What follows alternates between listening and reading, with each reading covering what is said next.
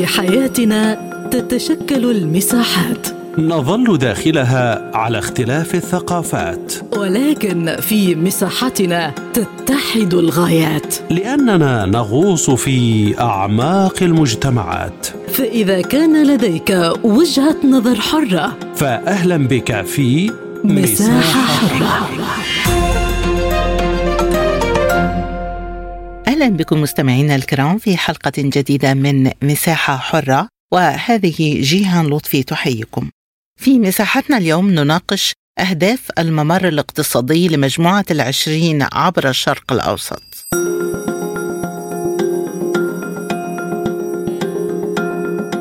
أعلنت قمة مجموعة العشرين في نيودلهي مطلع الأسبوع الجاري عن اتفاق لمشروع ممر اقتصادي للربط بين الهند وأوروبا عبر الشرق الأوسط. يضم الاتفاق عدة دول ويشمل مشروعات للسكك الحديدية وربط الموانئ البحرية إلى جانب خطوط لنقل الكهرباء والهيدروجين وكابلات لنقل البيانات. وتم التوقيع على الاتفاق المبدئي الخاص بالمشروع بين الولايات المتحدة والسعودية والإمارات والاتحاد الأوروبي وفرنسا وألمانيا وإيطاليا. فما هي أهداف الممر الاقتصادي لمجموعة العشرين عبر الشرق الأوسط؟ حول هذا الموضوع تدور نقاشتنا في حلقة اليوم من مساحة حرة.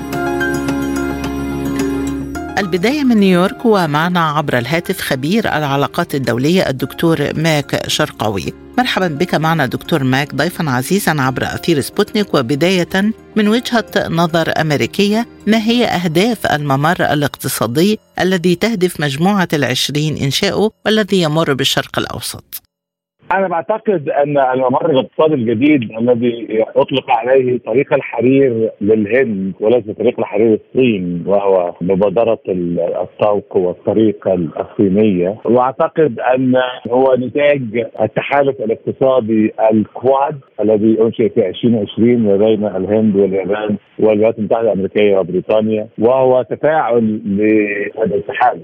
هو بالتأكيد يهدف منه الهروب من مضيق هورمز لأن وفقا للمعلومات التي نشرت أن تبدا السفن من ميناء مومباي بالهند إلى ميناء الفجيرة على ساحل عمان وليس الخليج العربي ومضيق هورمز.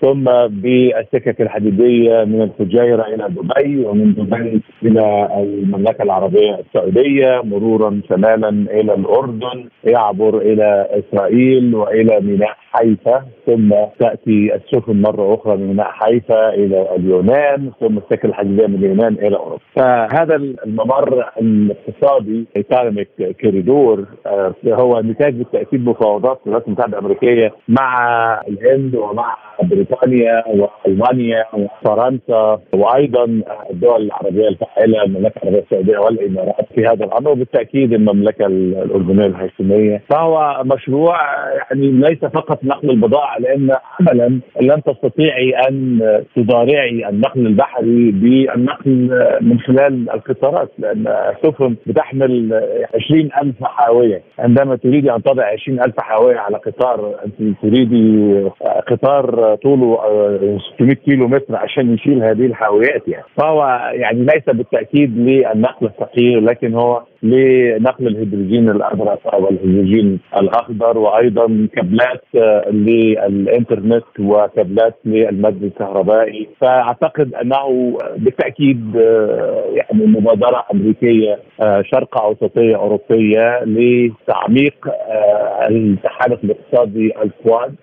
وبالتأكيد الولايات المتحدة الأمريكية منزعجة من تجمع البريكس وزيادة عدد الدول من خمسة دول أنشأته هذا التجمع إلى 11 دولة في يناير القادم. ويمكن هو تعميق للعلاقات الأمريكية مع الشرق الأوسط خاصة الولايات المتحدة الأمريكية مع المملكة العربية السعودية والإمارات. فيمكن أن يكون هو راس رأب للصدع في العلاقات الأمريكية في الأونة الأخيرة. فهناك الكثير من التكهنات وراء هذه الحركة. هل هو يمكن أن يكون يريد أن ينافس طريق الحرير الصيني؟ وأعتقد أن مبادرة الصين 9 تريليون دولار تم تنفيذ تقريبا تريليون دولار منها وفي 69 دولة ستشارك في هذه المبادرة بما فيهم المملكة العربية السعودية. يعني المملكة العربية السعودية تشارك أيضا في مبادرة الطوق والطريق. الطريق فهو يمكن أن يكون منافسة تجارية يعني تخفيض للنفوذ الصيني في المنطقة وبالتأكيد النفوذ الروسي أيضا. فلا أحد يعرف بالتأكيد ما هي دوافع الولايات المتحدة الأمريكية ولكن ليس هو موضوع جديد الموضوع بقاله سنتين ودي السنة الثالثة في هذه المفاوضات وأعتقد إنه يعني ظهر النور في قمة العشرين المقامة في بهارات آه، الهند سابقا.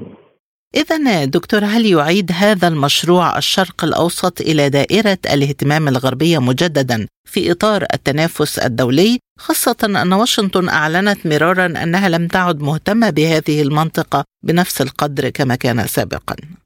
اعتقد بات واضحا ان الولايات المتحدة الأمريكية بدأت تفكر جيدا في أن تملأ الفراغ التي تركته في أفريقيا، أيضا تحدث الرئيس بايدن في كلماته عن أن يعني هذا المشروع أيضا سوف يشمل أفريقيا، أعتقد أن بالتأكيد تريد الولايات المتحدة الأمريكية أن يكون لها موطئ قدم، خاصة بعد اللي إحنا شايفينه دلوقتي من تغيرات سياسية في جغرافية المكان ودولة تلو الأخرى النيجر ثم الجابون وهناك أيضا دول أخرى غير مستقرة في النظام السياسي. وبالتأكيد النعره الآن هو دفع المكون الغربي من أفريقيا خاصة فرنسا. فأعتقد يمكن أن يكون هذا المشروع في المستقبل القريب ينضم إليه النفوذ الأمريكي وهذه التجمعة الجديدة الكواد. يمكن أن بالتأكيد تكون لها دور في أفريقيا أيضا في الفترة القادمة. فيمكن الهروب من مضيق هرمز وإيران من هذا الخط ممكن تشجيع التجارة البينية ما بين الولايات المتحدة الأمريكية والهند واليابان وبريطانيا وبالتأكيد إشراك الشرق الأوسط. هي محاولة مستميته من الرئيس بايدن أن يكون له نجاح على مشروع دولي في المنطقة خاصة انه على مشارف انتخابات سوف تكون قاسية جدا خاصة بعد ما سمعنا تصريحات من نائب الرئيس الأمريكي كميلا هاريس أنها يمكن أن تكون قاعدة العمليات العسكرية في الولايات المتحدة الأمريكية لصحة الرئيس وأيضا أيضا آه، طلع علينا واشنطن بوست بمقالة أنا توقعتها من أكثر من ثلاثة شهور أن تظهر ميشيل أوباما في الساحة السياسية ويمكن أن تكون مرشحة للحزب الديمقراطي الانتخابات الرئاسية القادمة، هناك الكثير من التغيرات بتحصل في الداخل الأمريكي ممكن تكون بتضغط على البيت الأبيض وعلى الرئيس بايدن حتى يكون هناك أي مشروع دولي ناجح يستطيع أن يقول الشعب الأمريكي لقد فعلت هذا. تحدثت حضرتك عن تسمية الممر الجديد بطريق الحرير الهندي هل يحمل هذا المشروع في طياته محاولة لخلق منافس استراتيجي للصين على المدى البعيد؟ بالتأكيد وده كان تصريح صريح للرئيس ترامب عندما صرح صراحة لن أسمح بأن تتفوق الصين على الولايات المتحدة الأمريكية اقتصاديا يعني ده تصريح قاله في 2016 وأعتقد يعني أنه كان شديد اللهجة ويحمل في طياته الكثير بالتأكيد. وإحنا شايفين كمان إن في تحركات صينية بتحصل في الفترة الحالية وهناك بعض الفيديوهات انتشرت إن هناك نقل الدبابات إلى ميناء قريب من تايوان يمكن أن يكون هناك صدام وشيك، لا أحد يعرف ماذا سوف يخبئه المجتمع الدولي في الفترة القادمة، لا أحد يستطيع التكهن الآن بما سوف يكون على الأحداث السياسية، كنا نستطيع أن نحلل وأن نتوقع وأن نرى يعني جليا ماذا سوف يحدث على الأقل خلال فترة ست شهور سنة، النهارده لا تستطيع أن تتوقعي ماذا سوف يحدث غدا من تصريحات تخرج علينا بين يعني سينة وأخرى. إذا إلى أي مدى يمكن أن ينافس الممر الجديد طريق الحرير الصيني في ضوء كم الاتفاقات الهائلة التي أبرمتها الصين مع دول المنطقة بشأن طريق الحرير واستثماراتها الضخمة في هذا الإطار؟ أعتقد أنه سوف يكون كالنكتة السامجة لأن الهند تعاني اقتصاديا وليست هي الدولة العظمى هناك بالتأكيد الكثير من المشاكل في الهند. وأعتقد أنها لن تستطيع أن تفي باحتياجات العالم عندما يعني تحل محل الصين. الصين واقتصادها يقارب ال 20 تريليون دولار سنويا وهي أسرع العالم. فلا أعتقد أن الهند سوف تحل محل الصين في الاتفاقات الدولية الاتفاقات التجارية. ولكن هي محاولة للاستعداد للأحلاف الجديدة التي مزمع إقامتها في الفترة القادمة. يعني الأمريكان بيتخوفوا أن يكون هناك تحالف صيني روسي خاصة بعد زيارة الرئيس بوتين إلى كوريا الشمالية. يعني أو اللقاء. يعني أعتقد أن هذا الأمر بالتأكيد يثير الكثير من علامات الاستفهام في الإدارة الأمريكية، هل سوف يتكون فعلا حلف عسكري جديد؟ الصين روسيا كوريا الشمالية ينضم إليها فنزويلا ينضم إليها كوبا ينضم إليها إيران، هل سوف يكون هذا في القريب العاجل أو لا؟ بالتأكيد. يعني الكثير من التكهنات، خاصة بيدعم هذا التكهن أن في 2019 كانت هناك مناورات عسكرية مشتركة صينية روسية إيرانية وللمرة الأولى وكانت سوف تتكرر في 2020 لو لم تبدأ العملية العسكرية الروسية في أوكرانيا فألغيت هذه الدورة الثانية من المناورات في 2020 فأعتقد يمكن أن يكون الولايات المتحدة الأمريكية تجهز أن يكون هناك يعني تحالفات هناك تحالف أوكوس عسكري الولايات المتحدة الأمريكية وأستراليا وبريطانيا. هناك بالتأكيد جمع للأصدقاء أو المتحالفين حتى يكون هناك يعني الولايات المتحدة الأمريكية لديها اختيارات عندما يكون هناك تحالف حقيقي على الأرض. الآن هو تحالفات اقتصادية ولكن لم نعرف يمكن أن تكون مجموعة البريكس يكون لها قوات عسكرية كما فعلت مجموعه غرب أفريقيا الايكواس فلا نعرف ماذا سوف يكون في القريب العاجل. هل سوف تتطور الأمور؟ هل سيكون هناك صدام مباشر؟ أو حرب بالوكالة جديدة الولايات المتحده الامريكيه والصين في تايوان؟ تحدثت حضرتك عن انزعاج أمريكي من تجمع بريكس. الآن في غياب الصين وروسيا عن مجموعة العشرين. هل تراجعت أهمية هذا التجمع؟ وكيف تقرأ مستقبل المجموعة في وجود هذا التنافر والخلافات بين أعضائها؟ أنا أعتقد عدم حضور الرئيس الصيني تشي لفعاليات مجموعة العشرين يضعفها بالتاكيد وأيضا عدم وجود الرئيس الروسي أيضا بوتين وحضور وزير الخارجية السيد لافروف وحضور رئيس الوزراء الصيني بالتأكيد يضعف هذه القمة، أعتقد هذه القمة يعني كان المحور الرئيسي فيها هو مشروع الممر الاقتصادي في الشرق الأوسط أوروبا، الهند، الشرق الأوسط أوروبا، وحتى هناك الكثير من التوصيات لم يتم التطرق إليها وهو توصيه المملكة العربية السعودية بتجميد فوائد القروض للدول الأكثر اقتراضا. فأعتقد يعني تبخر الجبل احرم كانت قمة ضعيفة بالتأكيد. من نيويورك خبير العلاقات الدولية الدكتور ماك شرقاوي كنت معنا. شكرا جزيلا لهذه الإيضاحات. وحول الجدوى الاقتصادية للممر الجديد معنا من القاهرة الباحث بوحدة دراسات الاقتصاد والطاقة الأستاذ أحمد بيومي. مرحبا بك معنا سيد أحمد. وبداية ما هو تقييم حضرتك لمشروع الممر الاقتصادي لمجموعة العشرين والذي يمر عبر الشرق الأوسط؟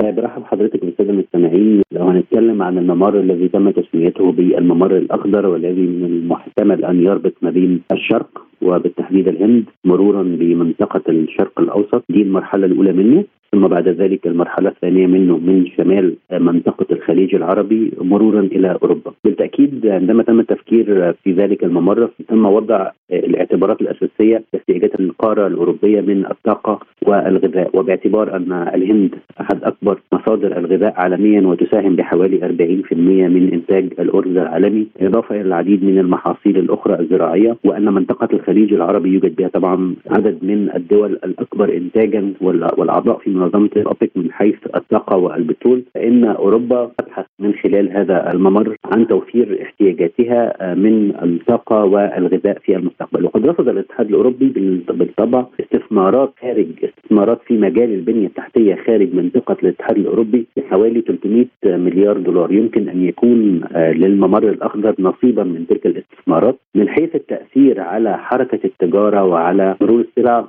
طبعا إحنا عارفين إن حركة التجارة عالميا أو 80% من معظم عملية التجارة عالميا بتتم من خلال الشحن المائي اللي هو عبر البحار. آه وبناء عليه فإن عملية شحن من خلال السكك الحديدية المزمع انشائها في الممر الأخضر أو شحن الطاقة من خلال الأنابيب آه ليس بديلا كافيا عن القدرات الهائلة من حيث إمكانية الاستيعاب وسرعة المرور وانخفاض التكاليف الخاصة بالشحن عبر الدول فهيظل الشحن البحري أرخص الطرق شحنا عالميا لكن لكن وجود طرق بديلة أو وجود ممرات أخرى مثل شحن سكك حديديه أو طريق يسمح بنقل السلع عبر المركبات أو أنبوب يحمل الطاقة من الشرق والغرب قد ينظر لها أنها بدائل مناسبة ولكنها ليست بديلا عن الشحن البحري كمقام أول.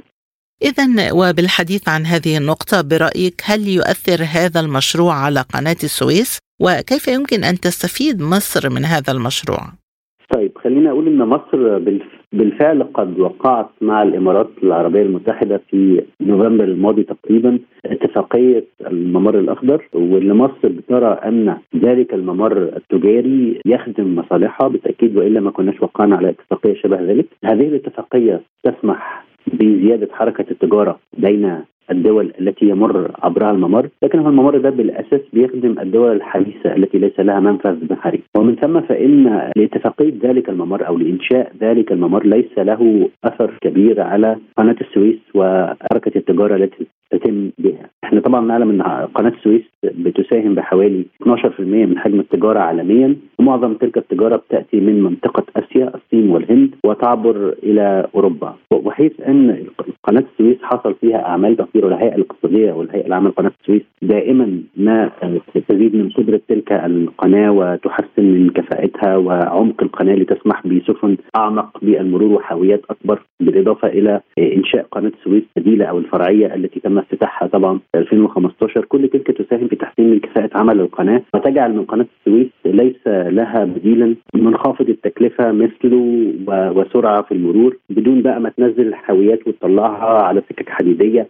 فده أقل في التكلفة أسرع في المرور. أفضل من حيث كثافة حركة التجارة والقدرة على استقبال آه، حركة التجارة من الشرق والغرب. وبالتبعية فاننا فإني أرى أن مصر ستستفيد من وجود ذلك الممر الذي يربط بين الدول. قد يخدم ذلك الممر حركة التجارة المصرية هي الأخرى ويساهم في تنشيط آه، التجارة في قناة السويس لأن قد يكون لمحور قناة السويس أو لمنطقة قناة السويس صله بذلك الممر عبر نقل السلع منه إلى أوروبا.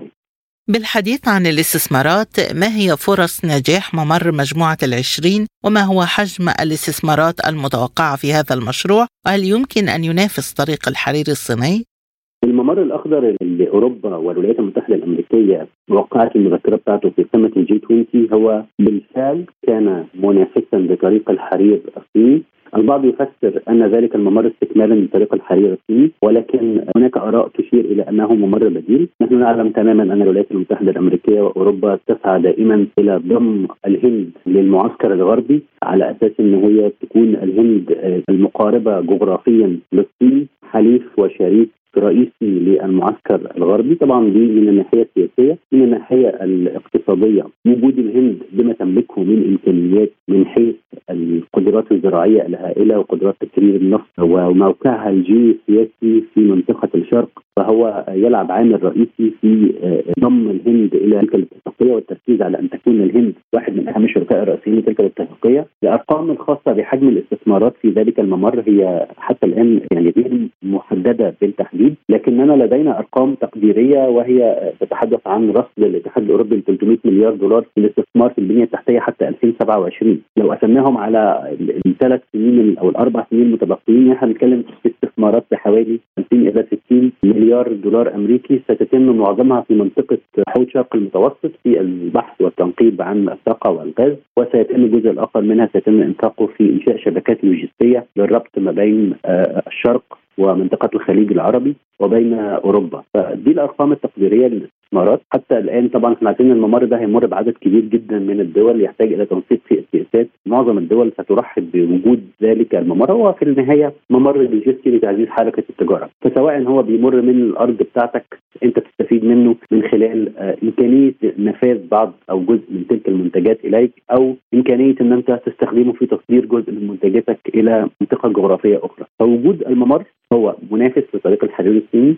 فكر أوروبي وأمريكي جديد في آه، إنشاء ممرات لوجستية لخدمة مصالحهم هدف رئيسي من حيث ضم الهند إلى المعسكر الغربي لتكون شريك تجاري وسياسي واقتصادي هام بما لها من مكانة جيوسياسية في المنطقة والجغرافية في المنطقة وبالتأكيد أوروبا ستعتمد بشكل كبير على الطاقه مصادر الطاقة والغذاء المتوفرة من ذلك الممارض يعني.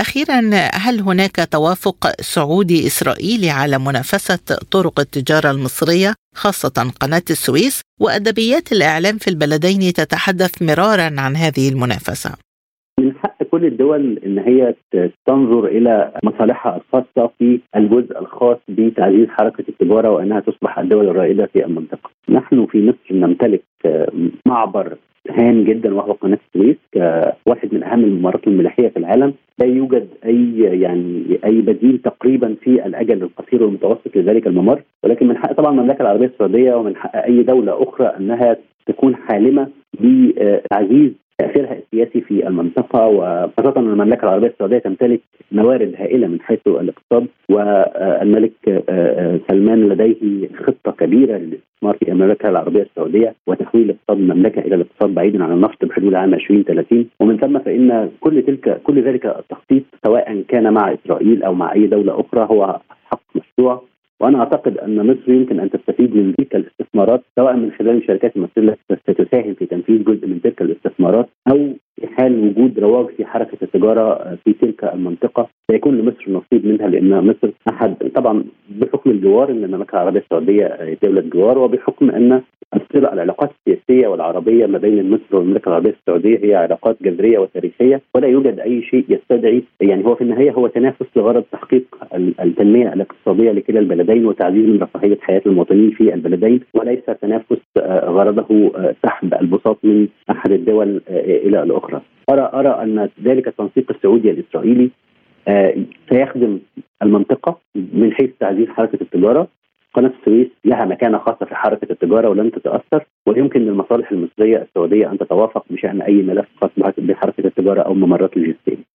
من القاهرة الأستاذ أحمد بيومي الباحث بوحدة دراسات الاقتصاد والطاقة كنت معنا شكرا جزيلا لك وحول البعد الجيوسياسي للممر الاقتصادي لمجموعة العشرين معنا من الأردن أستاذ العلوم السياسية بالجامعة الهاشمية الدكتور جمال الشلبي مرحبا بك معنا ضيفا عزيزا دكتور جمال وبداية هل يفتح هذا الطريق الجديد الباب أمام تطبيع سعودي إسرائيلي بضغوط أوروبية من واقع احتياج أوروبا للطاقة؟ يعني هذا مشروع فلنقل متفائل جدا يحاول أن يوازن بين المشروع الصيني الحزام والطريق وهو ما يطلق عليه في القرن التاسع عشر طريق الحرير من أجل أن تقول أمريكا أنها حاضرة في كل المشاريع الدولية سواء السياسية منها والاقتصادية. فبالتالي لا أظن أن هذا المشروع مرتبط بشكل مباشر بعملية التطبيع الإسرائيلي السعودية. صحيح هناك منافع وهناك ربما مصالح خليجية مصالح إسرائيلية تتقاطع في هذا الاتجاه ولكن المشروع أنا برأيي أكبر من ذلك بكثير، المشروع مرتبط بالقوى العظمى وتحولات النظام الدولي من ناحية ومرتبط أيضا في قضية فتح أفق جديد للاقتصاد، الاقتصاد في حاله ترهل، في حاله تباطؤ، العالم لا يستطيع إلا أن يتداخل ويترابط وأن يشتغل الجميع في إطار واحد وإلا سيصبح هناك في تباطؤ اقتصادي غير مقبول يؤدي بالنهاية إلى نتائج اجتماعية سيئة على مستوى البطالة، على مستوى التضخم وربما ما يحدث في أوروبا فيما يتعلق يتعلق بصعود اليمين المتطرف إلا هو انعكاس الوضع الأوضاع الاقتصادية التي تعيشها هذه الدول في أوروبا وغيرها، فبالتالي أعتقد أن هذا الأمر يتجاوز الفكرة المتعلقة بالتطبيع. إذا هل يمكن أن يحل فتح ممرات جديدة للطاقة عبر الشرق الأوسط أزمة أوروبا التي تحتاج بشدة إلى الطاقة قبل حلول الشتاء؟ بالتأكيد أنا أظن أنه بعد الحرب الروسية الأوكرانية هناك في إحساس عالمي بأن الطاقة في خطر وأن الطاقة في ارتفاع متصاعد وبالتالي نحن بحاجة منذ الآن وقبل أن يأتي الخريف أن نحاول أن نتفق جميعا سواء الدول المصدره والدول المستوردة والدول المستهلكة والدول المصنعة أن نصل إلى نقطة تلاقي بحيث تكون الأسعار مترابطة بالطلب والعرض وبالتالي ربما يكون هذا الأمر محاولة لحل قضية الأسعار وقضية الطاقة بشكل كامل ومتكامل وعلى الأمد المتوسط والبعيد، هذه نقطة، النقطة الثانية هناك مصلحة حقيقة للدول الخليج التي تشعر بأن مفهوم الطاقة بدأ يتغير، الموضوع الطاقة من حيث النفط ومن حيث الديزل ومن حيث القضايا المرتبطة بالطاقة التقليدية بدأ يتغير، نحن نتجه نحو طاقة نووية نظيفة إلى طاقة خضراء، طاقة صديقة للبيئة، فبالتالي في إحساس أيضا لدول الخليج بأن هذا الأمر قد يتجاوز قدراتها وإمكانياتها، فبالتالي تحاول أن تندمج في كل طرح نستطيع من خلاله أن نبني طاقة تشارك به الدول الخليج التقليدية وتشارك به الدول الصناعية الكبرى التي تصنع طاقة جديدة، فبالتالي المصلحة مشتركة، العالم يتقارب، الطاقة توحد بشكل أو بآخر. طيب كيف تقيم الأهداف الأمريكية من هذا المشروع وهل تسعى واشنطن للالتفاف على استقلال القرار الخليجي في مسألة الطاقة؟ يجب أن نبتعد عن فكرة أن الأمر يتعلق بالخليج ويتعلق في أمريكا فقط، هناك في مصلحة أوروبية، أوروبا يعني القضية ليست قضية كما يقال موانئ وقضية سكك حديدية، هي مرتبطة في التفاعل والتعاون والتنسيق العالمي بين ليس فقط أمريكا والخليج وخاصة السعودية والإمارات بل وأيضا أوروبا، أوروبا حاضرة، أوروبا حاضرة عبر الاتحاد الأوروبي، أوروبا حاضرة عبر فرنسا وإيطاليا وبالتالي لها مصلحة في تحريك عجله الاقتصاد في فتح مبادرات جديدة تسعى من خلالها أن تحريك الموانئ فلنقل على البحر المتوسط ومن ثم تستغل آه، هذه الدول الأوروبية هذا الواقع المرتبط بين فتح أسواق جديدة في جنوب آسيا في بنغلاديش وفي باكستان والهند وحتى في دول أخرى إضافة إلى أن تكون هذه الدول حلقة وصل كبيرة بين جنوب آسيا وأفريقيا والشرق الأوسط. فبالتالي أعتقد المصلحة المشتركة واضحة المعالم ولكن لا يجب بأي حال من الأحوال أن نربطها أو نحددها في عاملين العامل الأمريكي والعامل الخليجي، الخليج الآن في وضع مختلف عما كان عليه في خمسينيات وأربعينيات القرن الماضي، اليوم نشعر بأن النظام العالمي يتجه نحو التعدديه، هناك الصين الصاعدة، هناك البريكس الصاعدة، هناك روسيا التي بدأت تضع قدمها في نظام عالمي لم يولد إلى الآن، فبالتالي المصلحة الخليجية هو أن يبقى هذا العالم متعدد منفتح على الجميع ولن لا تبقى أن لا تضع فقط بيضها في السله الأمريكية، بالعكس هذه فرصة للخليج بأن تخرج من العباءة الأمريكية ولكن عبر البوابة الطاقوية اذا جاز لي القول.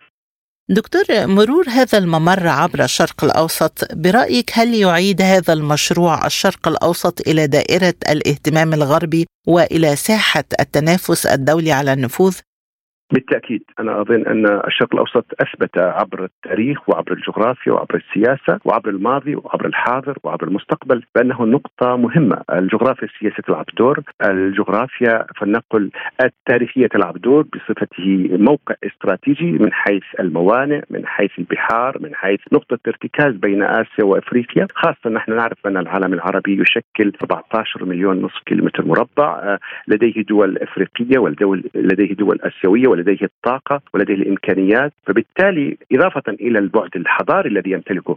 ربما هذه القضايا المتعلقة بعلاقة القوى الصاعدة المستقبلية الصين والهند والبريكس وأوروبا وروسيا ربما تجعل من العالم العربي أو تعيد للعالم العربي وهجه ودوره وقوته. وهذا ما لاحظناه بالأدوار المتصاعدة لدول مثل السعودية مثل الإمارات. أصبح لها دور لها كلمة في موضوع السياسة الطاقوية أو الدبلوماسية الطاقوية. وإذا كان هناك يعني شكر يجب أن توجه يوجه الشكر إلى الحرب الروسية الأوكرانية التي أعادت الاعتبار للطاقة العربية أعادت الاعتبار لدور العربي أعادت الاعتبار للدور الخليجي في أن يكون لاعب حقيقي لاعب أساسي في المعادلة الدولية المتعلقة بالنظام العالمي سواء الحالي أو المستقبلي.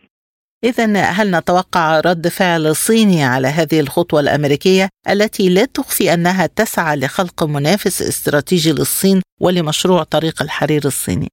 يبدو أن هناك في مشروعين المشروع الغربي وهو الممر الهندي الشرق الأوسطي الأوروبي الأمريكي وهناك المشروع الصيني المرتبط بالحزام والطريق. فبالتالي يبدو أننا بدأنا نشعر بأن هناك تنافس الاقتصادي. الاقتصاد يبدأ في مبادرات وهذه المبادرات مشاريع مرتبطة مع الشرق الأوسط. فعندما كنا نتحدث عن الشرق الأوسط الكبير أو الحديث الشرق الأوسط كان هو الأساس. اليوم نشعر أن الشرق الأوسط هو بين أقطاب العالم مرة مع الصين. الصين ومرة مع الولايات المتحدة الأمريكية والغرب والهند.